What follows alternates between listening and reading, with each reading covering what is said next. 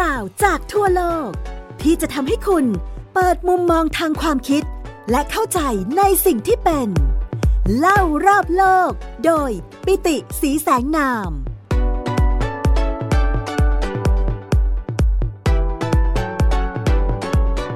สวัสดีครับ คุณผู้ฟังที่รักทุกท่านกลับมาพบกับผมปิติสีแสงนามและไทย PBS Podcast เล่ารอบโลกกันในปีใหม่นะครับ พุทธศักราช 2567 หรือว่าปีคริสต์ศักราช 2024 นะครับ แล้วก็เล่ารอบโลกตอนนี้นะครับก็จะเป็นตอนแรกของปีนี้เลยนะครับ เพราะฉะนั้นผมขอถือโอกาสนี้ในการที่จะฉายภาพนะครับให้คุณผู้ฟังนะครับได้อัปเดตนะครับ แล้วก็จับตามองประเด็นที่น่าสนใจนะครับ ที่เราคงจะต้องมองต่อไปในปี 2024 นี้นะครับ โดย ผมรวบรวมประเด็นสำคัญไว้ 9 ประเด็นครับ ในเรื่องของภูมิรัฐศาสตร์ แล้วก็ภูมิเศรษฐศาสตร์ที่เป็นประเด็นเฝ้าระวังนะครับที่ไทยเรานะครับคงจะต้องเดินหน้าอย่างรอบคอบนะครับในเวทีการเมืองความสัมพันธ์ระหว่างประเทศนี้นะครับ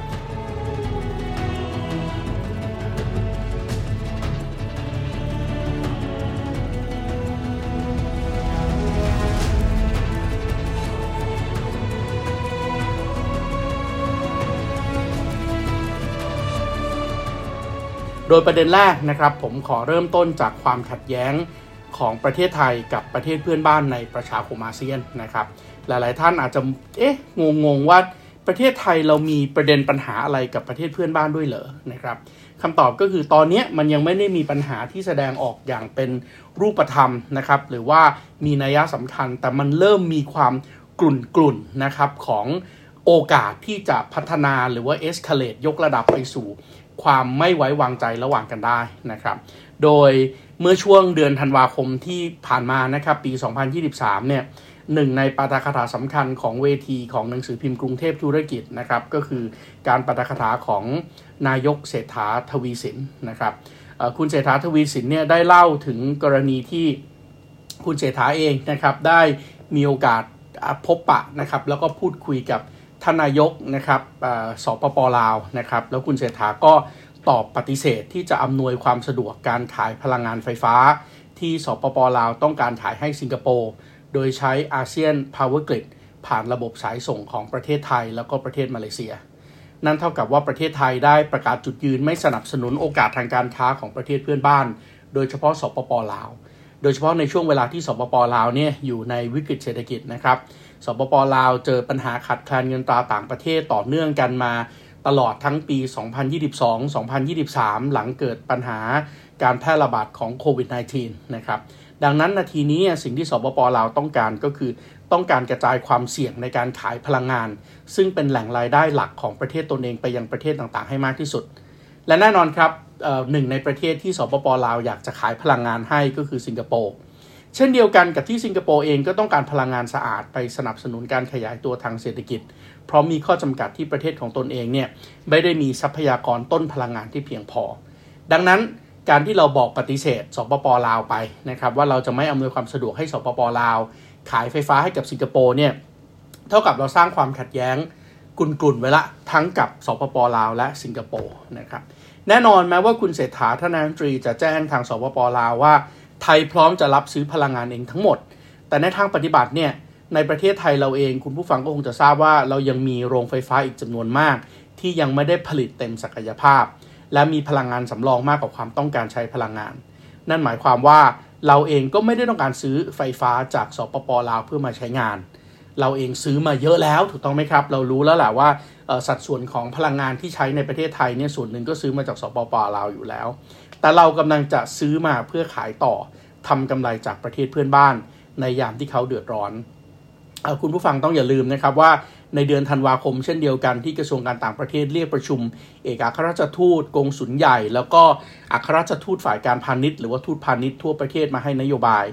นโยบายหลักที่กระทรวงการต่างประเทศให้ไปก็คือให้ความสำคัญสูงสุดกับประเทศเพื่อนบ้าน หากแต่ท่านนายกรัฐมนตรีกับดำเนินนโยบาย โดยมีได้รับฟังความเห็นจากกระทรวงการต่างประเทศ และกระทำไปโดยพละการ ผลกระทบเนี่ยเเราคงจะต้องมาพิจารณาดูต่อไปครับว่าในปี 2024 นี้ที่สปปลาวจะเป็นเจ้าภาพการประชุมอาเซียน และเป็นและเป็นเจ้าภาพการประชุมอื่นๆที่เกี่ยวข้อง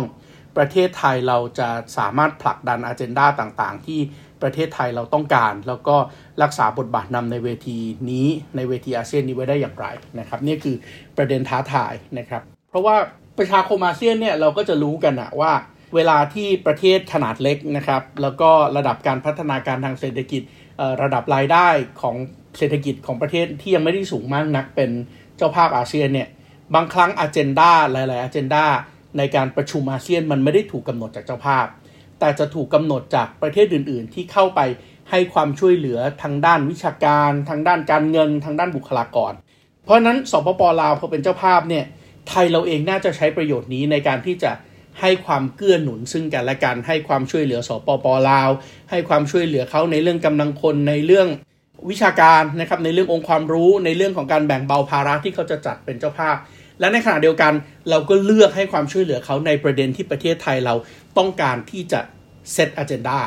แต่ว่าพอมีความสัมพันธ์ที่ไม่ดีเกิดขึ้นในกรณีการค้าพลังงานแบบนี้เนี่ยก็ต้องดูต่อว่าเรื่องนี้จะลุกลามกลายเป็นประเด็นท้าทายที่ทำให้ประเทศไทยเราหลุดจากภาวะผู้นำในอาเซียนหรือเปล่า ประเด็นที่2นะครับก็แน่นอนในเมื่อเพื่อนบ้านคืออสิ่งที่สำคัญที่สุด ดังนั้นประเด็นที่ 2 ก็คงจะต้องไปอีกเพื่อนบ้านอีกที่หนึ่งนะครับนั่นก็คือประเด็นความขัดแย้งที่เดินหน้าไปสู่ทางตันในประเทศเมียนมา ขณะนี้นะครับรัฐบาลเมียนมาที่นำโดยรัฐบาลที่เรียกว่า State Administration Council หรือว่า SAC ภายใต้การนำของพลเอกอาวุโสมินอองไลน์เนี่ย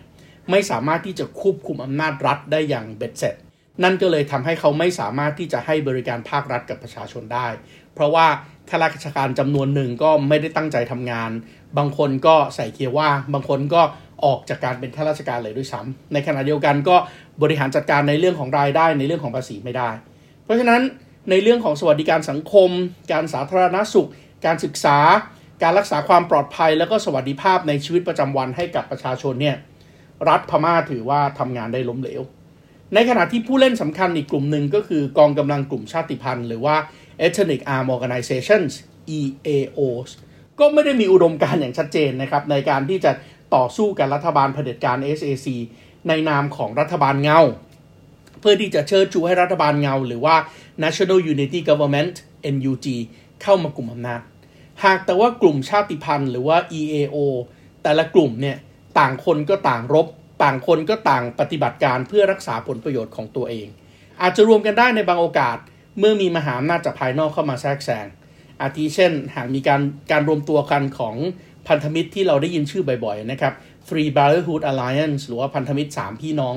ระหว่างกลุ่มชาติพันธุ์อารากันตาอางหรือปะหล่อง แล้วก็โกกัง ที่ใช้ข้ออ้างว่าสนับสนุน NUG แต่ในความเป็นจริงก็คือการเข้าไปทำหน้าที่รักษาผลประโยชน์ให้กับท่อก๊าซของจีน ที่พาดผ่านในพื้นที่ของอารากันตาอาง แล้วก็โกกัง เพราะว่าอะไร เพราะว่ารัฐบาลทหาร SAC ไม่สามารถเป็นหลักประกันให้กับทางการจีนได้นะครับว่าการดำเนินกิจการขนส่งท่อก๊าซของเขาเนี่ยจะได้รับความคุ้มครอง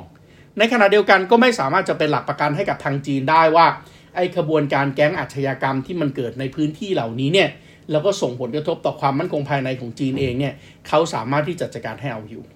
ดังนั้น EAO ก็เลยทำหน้าที่กลายเป็นเอเจนต์ของจีนที่จะลุกขึ้นมา เพื่อที่จะควบคุมดูแลพื้นที่ตรงนี้ เขาไม่ได้รบเพื่อ NUG หรือรัฐบาลพลัดถิ่น แต่เขาลบเพื่อผลประโยชน์ของแต่ละกลุ่ม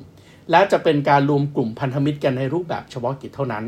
โดยกลุ่มชาติพันธุ์อื่น ๆ อย่างที่เราเห็นนะครับกะเลียงขยา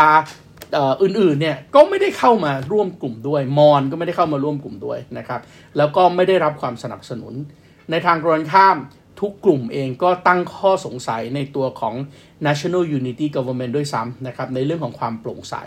ความโปร่งใสเรื่องอะไร เพราะตลอด 2 ปีเศษที่ผ่านมาเนี่ย NUG ที่มีสำนักงงานตัวแทนอยู่ในอเมริกา อังกฤษ แคนาดา ญี่ปุ่น เกาหลี หลาย ๆ ประเทศเนี่ย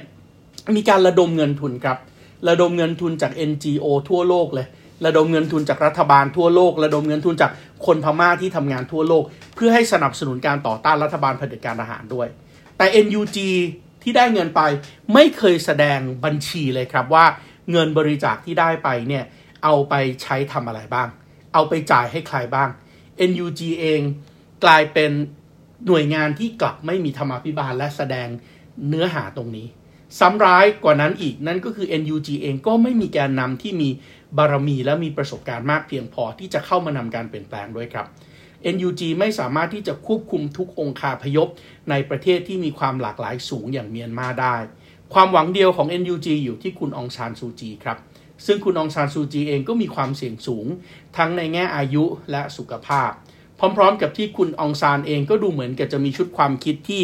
นิยมการรวมศูนย์อำนาจไว้ที่ตัวเธอคนเดียว ไม่ได้มีการสร้างตัวตายทัวแทน ไม่ได้มีการวางแผนในการส่งต่ออำนาจให้กับคนรุ่นใหม่ ในขณะที่กองกำลังกลุ่มชาติพันธุ์บางกลุ่มกลับได้รับการสนับสนุนจากมหาอำนาจตะวันตก แล้วก็มหาอำนาจในภูมิภาค เพราะฉะนั้นเราจะเห็นแหละว่า ทั้ง 3 กลุ่ม ไม่ว่าจะเป็นรัฐบาลเผด็จการทหาร SAC กองกำลังกลุ่มชาติพันธุ์ EAO รัฐบาลพัฒถิ่น NUG ต่างก็มีแผลด้วยกันทั้งนั้น เพราะฉะนั้นเมื่อทุกคนมีจุดอ่อน สถานการณ์ที่มีความเป็นไปได้สูงในปี 2024 นี้ก็คือการเจราจาของกลุ่มต่างๆ เพื่อหาทางออกครับ และแน่นอนทางออกมันก็ต้องเป็นการประสานผลประโยชน์ ซึ่งอาจจะออกเป็นทางออกในรูปแบบเดิมๆครับ นั่นก็คือหาทางลงสวยๆให้พลเอกอาวุโสมินออนไลน์ สร้างคำมั่นสัญญาในการสร้างสหพันธรัฐ หรือว่าสมาพันธรัฐสมาพันธรัฐก็คือการรวมตัวแบบหลวมๆมากกว่าสหพันธรัฐนะครับที่จะให้อำนาจในการบริหารจัดการตนเองในบางระดับ กับกลุ่มชาติพันธุ์ในพื้นที่ 7 รัฐ นอกแกนกลางของ 7 เขต ที่มีชาวพม่าเป็นประชากรส่วนใหญ่ แล้วก็เดินหน้าไปสู่การเลือกตั้ง โดยในการเลือกตั้งก็มีการแบ่งผลประโยชน์ให้กับ NUG นะครับซึ่ง NUG ก็คือพรรค NLD แล้วก็พรรคพันธมิตร ให้มีที่ยืนมีผลประโยชน์ แต่ไม่ได้มีอำนาจเต็มในการบริหารจัดการประเทศในทุกมิติ โดยเฉพาะในมิติความมั่นคงภายใน มิติกิจการชนกลุ่มน้อย และมิติกิจการด้านความมั่นคง เพราะฉะนั้นถ้าเป็นแบบนี้ทุกฝ่ายก็จะสมประโยชน์ถูกต้องไหมฮะ EAO กลุ่มชาติพันธุ์ก็ได้บริหารพื้นที่ของตัวเอง จัดเก็บรายได้เข้าบริหารพื้นที่ของตัวเอง มีอิสระในการให้สัมปทานทรัพยากร NUG ก็ได้กลับมาบริหารประเทศ ในขณะที่มินออนไลน์มีทางลงสวยๆ และ กองทัพเองก็ยังมีบทบาทในการปกครองประเทศต่อไป โดยเฉพาะในเรื่องที่เป็น sensitive issues ในเรื่องของความเสี่ยงด้านความมั่นคง แต่แน่นอนครับกว่าจะไปถึงจุดที่จะมีการเจราจา ต่างฝ่ายต่างก็ต้องช่วงชิงอำนาจการต่อรองในการเจราจา ผ่านการใช้กำลังเข้าย่ำยีบีทาระหว่างกัน และผู้ที่เป็นฝ่ายสูญเสีย นั่นก็คือฝ่ายที่ 4 ที่ไม่ค่อยมีใครพูดถึงเลยครับ นั่นก็คือประชาชนเมียนมาซึ่ง ประชาชนเมียนมาจำนวนมากปัจจุบันนี้ในช่วงเวลาที่เขาต่อสู้กันย่ำยีบีทากัน ก็จะหลั่งไหลเข้ามายังพื้นที่ชายแดนไทยแล้วก็เมียนมาดังนั้นไทยจะต้องรับมือกับสถานการณ์เหล่านี้อย่างไร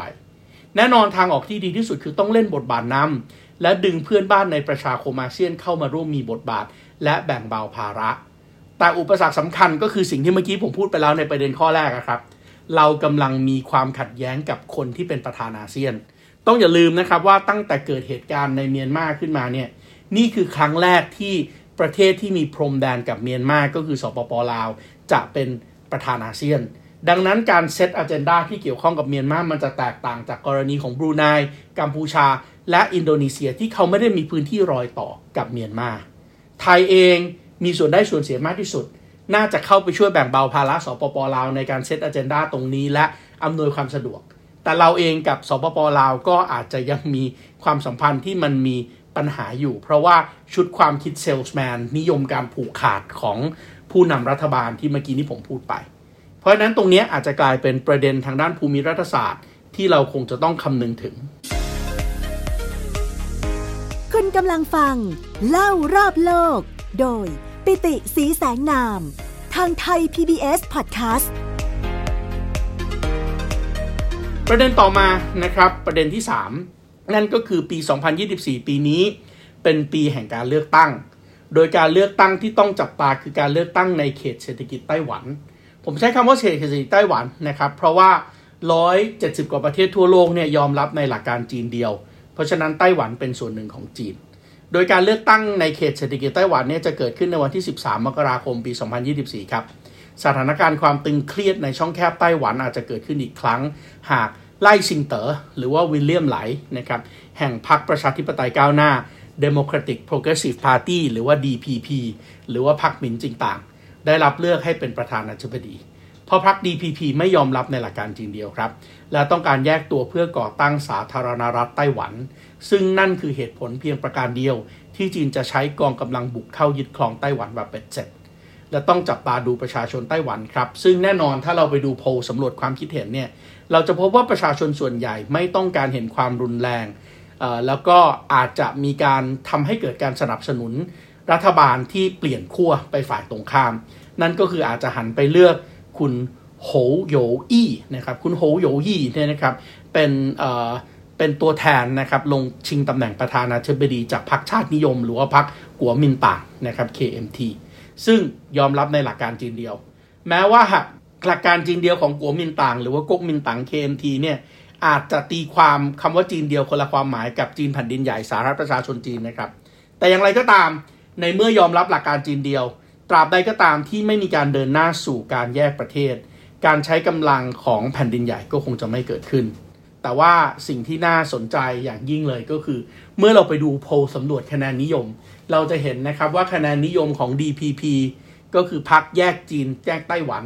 กับกัวมินตางซึ่งยอมรับหลักการจีนเดียวเนี่ยสองพรรคนี้ได้คะแนนนิยมสูสีกันมาก ผลัดกันขึ้นผลัดกันลงอยู่ที่ 29 30 31 32 33 ต่อ 31 อะไรเงี้ยต่อเนื่องนะครับ และปีนี้กลับจะมีทางเลือกพรรคทางเลือกคู่ที่ 3 ครับพรรคทางเลือกคู่ที่ 3 โดยเคอร์เวินเจอร์นะครับแห่งพรรคประชาชนไต้หวันหรือว่าไต้หวัน People's Party TPP ซึ่งเป็นที่นิยมมากยิ่งขึ้นในกลุ่มคนรุ่นใหม่ แล้วก็มีคะแนนนิยมในโพลเนี่ยถีบตัวขึ้นมาอยู่ที่ประมาณ 20%แล้วก็มีนโยบายที่เด็ดมาก นั่นก็คือพักทีทีพีพักทีพีพีขึ้นมาโดยนโยบายที่ต้องการรื้อสร้างล้มล้างสถาบันเก่าๆ ไม่ว่าจะเป็นสถาบันอย่าง KMT กัวมินตัง หรือสถาบันอย่าง DPP หมินจิงต่าง นั่นก็เลยทำให้ TPP กลายเป็นปัจจัยแห่งความไม่แน่นอนในทางการเมืองครับ ของไต้หวัน เพราะไม่เคยมีใครรับรู้มาก่อนครับว่า หาก TPP เข้ามาแล้วจะดำเนินนโยบายแบบใด เพราะเขายังไม่เคยเป็นพรรคที่มีอำนาจ ดังนั้นวิธีคิดแบบเดิมที่มันมักจะมีการเปลี่ยนแปลงเสมอๆใช่ไหมครับว่า เอ๊ะ พอผู้นำของไต้หวันเปลี่ยนนโยบายนะครับ อย่างเช่น เวลาเราพูดถึง president หรือว่าประธานาธิบดีของไต้หวันเนี่ยนะครับ สิ่งที่เราจะเห็นเลยก็คือเขามักจะมีการเปลี่ยนขั้วย้ายข้างอยู่เสมอๆ เปลี่ยนขั้วย้ายข้างอยู่เสมอๆ ก็อย่างเช่น เมื่อไหร่ก็ตามนะครับที่พรรคของ DPP ขึ้นมามีอำนาจนะครับอย่างเช่นในสมัยของเฉินสุยเปียน เฉินสุยเปียนเนี่ยเป็นประธานาธิบดีนะครับคนที่ 5 ในปี 2000ถึง2008 พอใกล้ๆปลายสมัยเนี่ยโอ้โหทำนโยบายค่อนข้างก้าวร้าวกับจีนแผ่นดินใหญ่ อยากจะแยกตัวออกเป็นสาธารณรัฐไต้หวัน เพราะนั้นคนไต้หวันก็เลยสั่งสอนเมื่อถึงการเลือกตั้งในปี 2008 โดยการหันไปเลือกกัวมินตั๋งเพราะนั้น ประธานาธิบดีคนที่ 6 ก็เลยกลายเป็นหมาอิงจียวหมาอิงจิวก็ดูแลประเทศในปี 2008 ถึง 2016 แต่แน่นอนเมื่อหมาอิงจิวขึ้นมาหมาอิงจิวก็เดินทางไปอย่างล่าสุดนี่ก็เดินทางไปเคารพหลุมฝังศพของต้นตระกูลของตัวเองในฝั่งแผ่นดินใหญ่อะโดยได้รับการต้อนรับจากพรรคคอมมิวนิสต์จีนอย่างอย่างมากอย่างเงี้ย ก็เลยกลายเป็นว่าเอ๊ะ คนไต้หวันก็รู้สึกว่าเอ๊ะหมาอิงจิวแล้วก็พรรคโกมินตังเนี่ย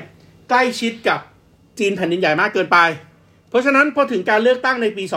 2016 ก็เลยหันมาเลือกไส้อินหวนซึ่งไส้อินหวนก็เป็นแกนนำพรรค DPP นะครับแล้วก็เป็นแกนนำซึ่งในช่วงปัจจุบันนี้เราจะเห็นมีนโยบายที่ aggressive มากนะครับแล้วก็เอาใจสหรัฐอเมริกามากๆเลยนะครับในการที่จะเข้ามาแล้วก็ค่อนข้างที่จะปิดล้อม แล้วก็จำกัดเขตแล้วก็ทำสงครามการค้าในฐานะที่เป็นเอเจนต์ให้กับอเมริกาในช่องแคบไต้หวันเลยด้วยซ้ำ เพราะฉะนั้นคนไต้หวันเองก็อาจจะรู้สึกว่าโอ้เราใกล้ชิดอเมริกาเราออกห่างจากจีนมากเกินไปแล้วนะ เกิดเราแยกประเทศขึ้นมาจริง ๆ อาจจะแยกก็ได้ แต่เมื่อก่อนแน่นอนก็อาจจะกลับไปเลือกกัวมินตังขึ้นมาใหม่ถูกต้องไหมครับ แต่เที่ยวนี้ดันมีพักการเมืองขั้วทางเลือกที่ 3 ขึ้นมา ซึ่งตรงนี้เนี่ยครับมันก็เลยทำให้เราคาดเดาผลการเลือกตั้งครั้งนี้ได้ยาก และแน่นอนท่ามกลางความไม่แน่นอนเหล่านี้ มหาอำนาจอย่างสหรัฐอเมริกาก็ใช้ความคุมเครือทางยุทธศาสตร์ หรือว่า strategic ambiguities ในการที่จะคอยเข้ามาแทรกแซงกิจการตรงนี้อยู่เสมอๆ เพื่อหวังที่จะปิดล้อมจีนนะครับ เพราะฉะนั้นสถานการณ์ในช่องแคบไต้หวันที่อาจจะลุกลามต่อเนื่องมาถึงทะเลจีนใต้ ก็เป็นอีกเหตุการณ์หนึ่งนะครับ ที่เราคงจะต้องจับตาดูในกรณีของความขัดแย้งในประเด็นภูมิรัฐศาสตร์ที่อาจจะเกิดขึ้นในปี 2024 ผมใช้เวลาไปเกือบจะหมดเวลาของเทปนี้แล้วนะครับ ได้แค่ 3 ประเด็นนะครับ ความขัดแย้งกับประเทศเพื่อนบ้านในประชาคมอาเซียน ประเด็นความขัดแย้งที่เดินหน้าไปสู่ทางตันในประเทศเมียนมานะครับ แล้วก็ประเด็นการเลือกตั้งในไต้หวัน ครั้งหน้านะครับรายการเล่ารอบโลกของเรายังจะมีอีก 6 ประเด็นต่อเนื่องนะครับ ที่เป็นประเด็นทางด้านภูมิรัฐศาสตร์ภูมิเศรษฐศาสตร์ที่เราคงจะต้องจับตาดู ไม่ว่าจะเป็นประเด็นในเรื่องที่ 4 นะครับ สงครามยูเครน ที่เป็นความขัดแย้งระหว่างรัสเซียกับพันธมิตรนาโต ประเด็นที่5นะครับสถานการณ์ในตะวันออกกลางนะครับที่อาจจะลุกลามขยายตัวไปเป็นสงครามใหญ่ในภูมิภาค ประเด็นที่ 6 การเลือกตั้งในสหรัฐอเมริกาที่จะเกิดขึ้นในปลายปี 2024 ประเด็นที่ 7 ในเรื่องของเศรษฐกิจจีนนะครับที่ก็ยังลุ่มลุ่มดอนดอนประเด็นที่8นะครับนั่นก็คือเรื่องของ ค่าเงินดอลลาร์สหรัฐ แล้วก็นโยบายการเงินนโยบายการคลังของสหรัฐ แล้วก็ประเด็นที่ 9 ซึ่งเป็นประเด็นสำคัญมากๆ เลยก็คือประเด็นในเรื่องของการเปลี่ยนแปลงสภาวะภูมิอากาศ โลกร้อนโลกเดือดที่ปัจจุบันเนี้ยมีแนวโน้มจะถูกบิดเบือนไปใช้เป็นเครื่องมือทางการค้า เครื่องมือทางเศรษฐกิจในการกีดกันระหว่างกันแทน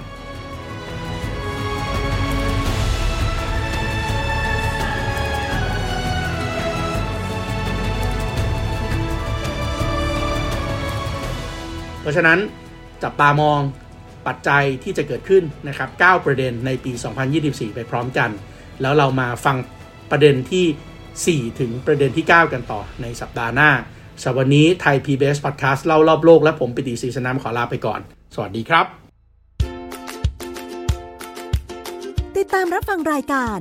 เล่ารอบโลก ได้ทางเว็บไซต์และแอปพลิเคชันไทย PBS Podcast และติดตามความเคลื่อนไหวรายการได้ที่ สื่อสังคมออนไลน์ไทย PBS Podcast ทั้ง Facebook, Instagram, YouTube และ Twitter ไทย PBS Podcast Build the World via the Voice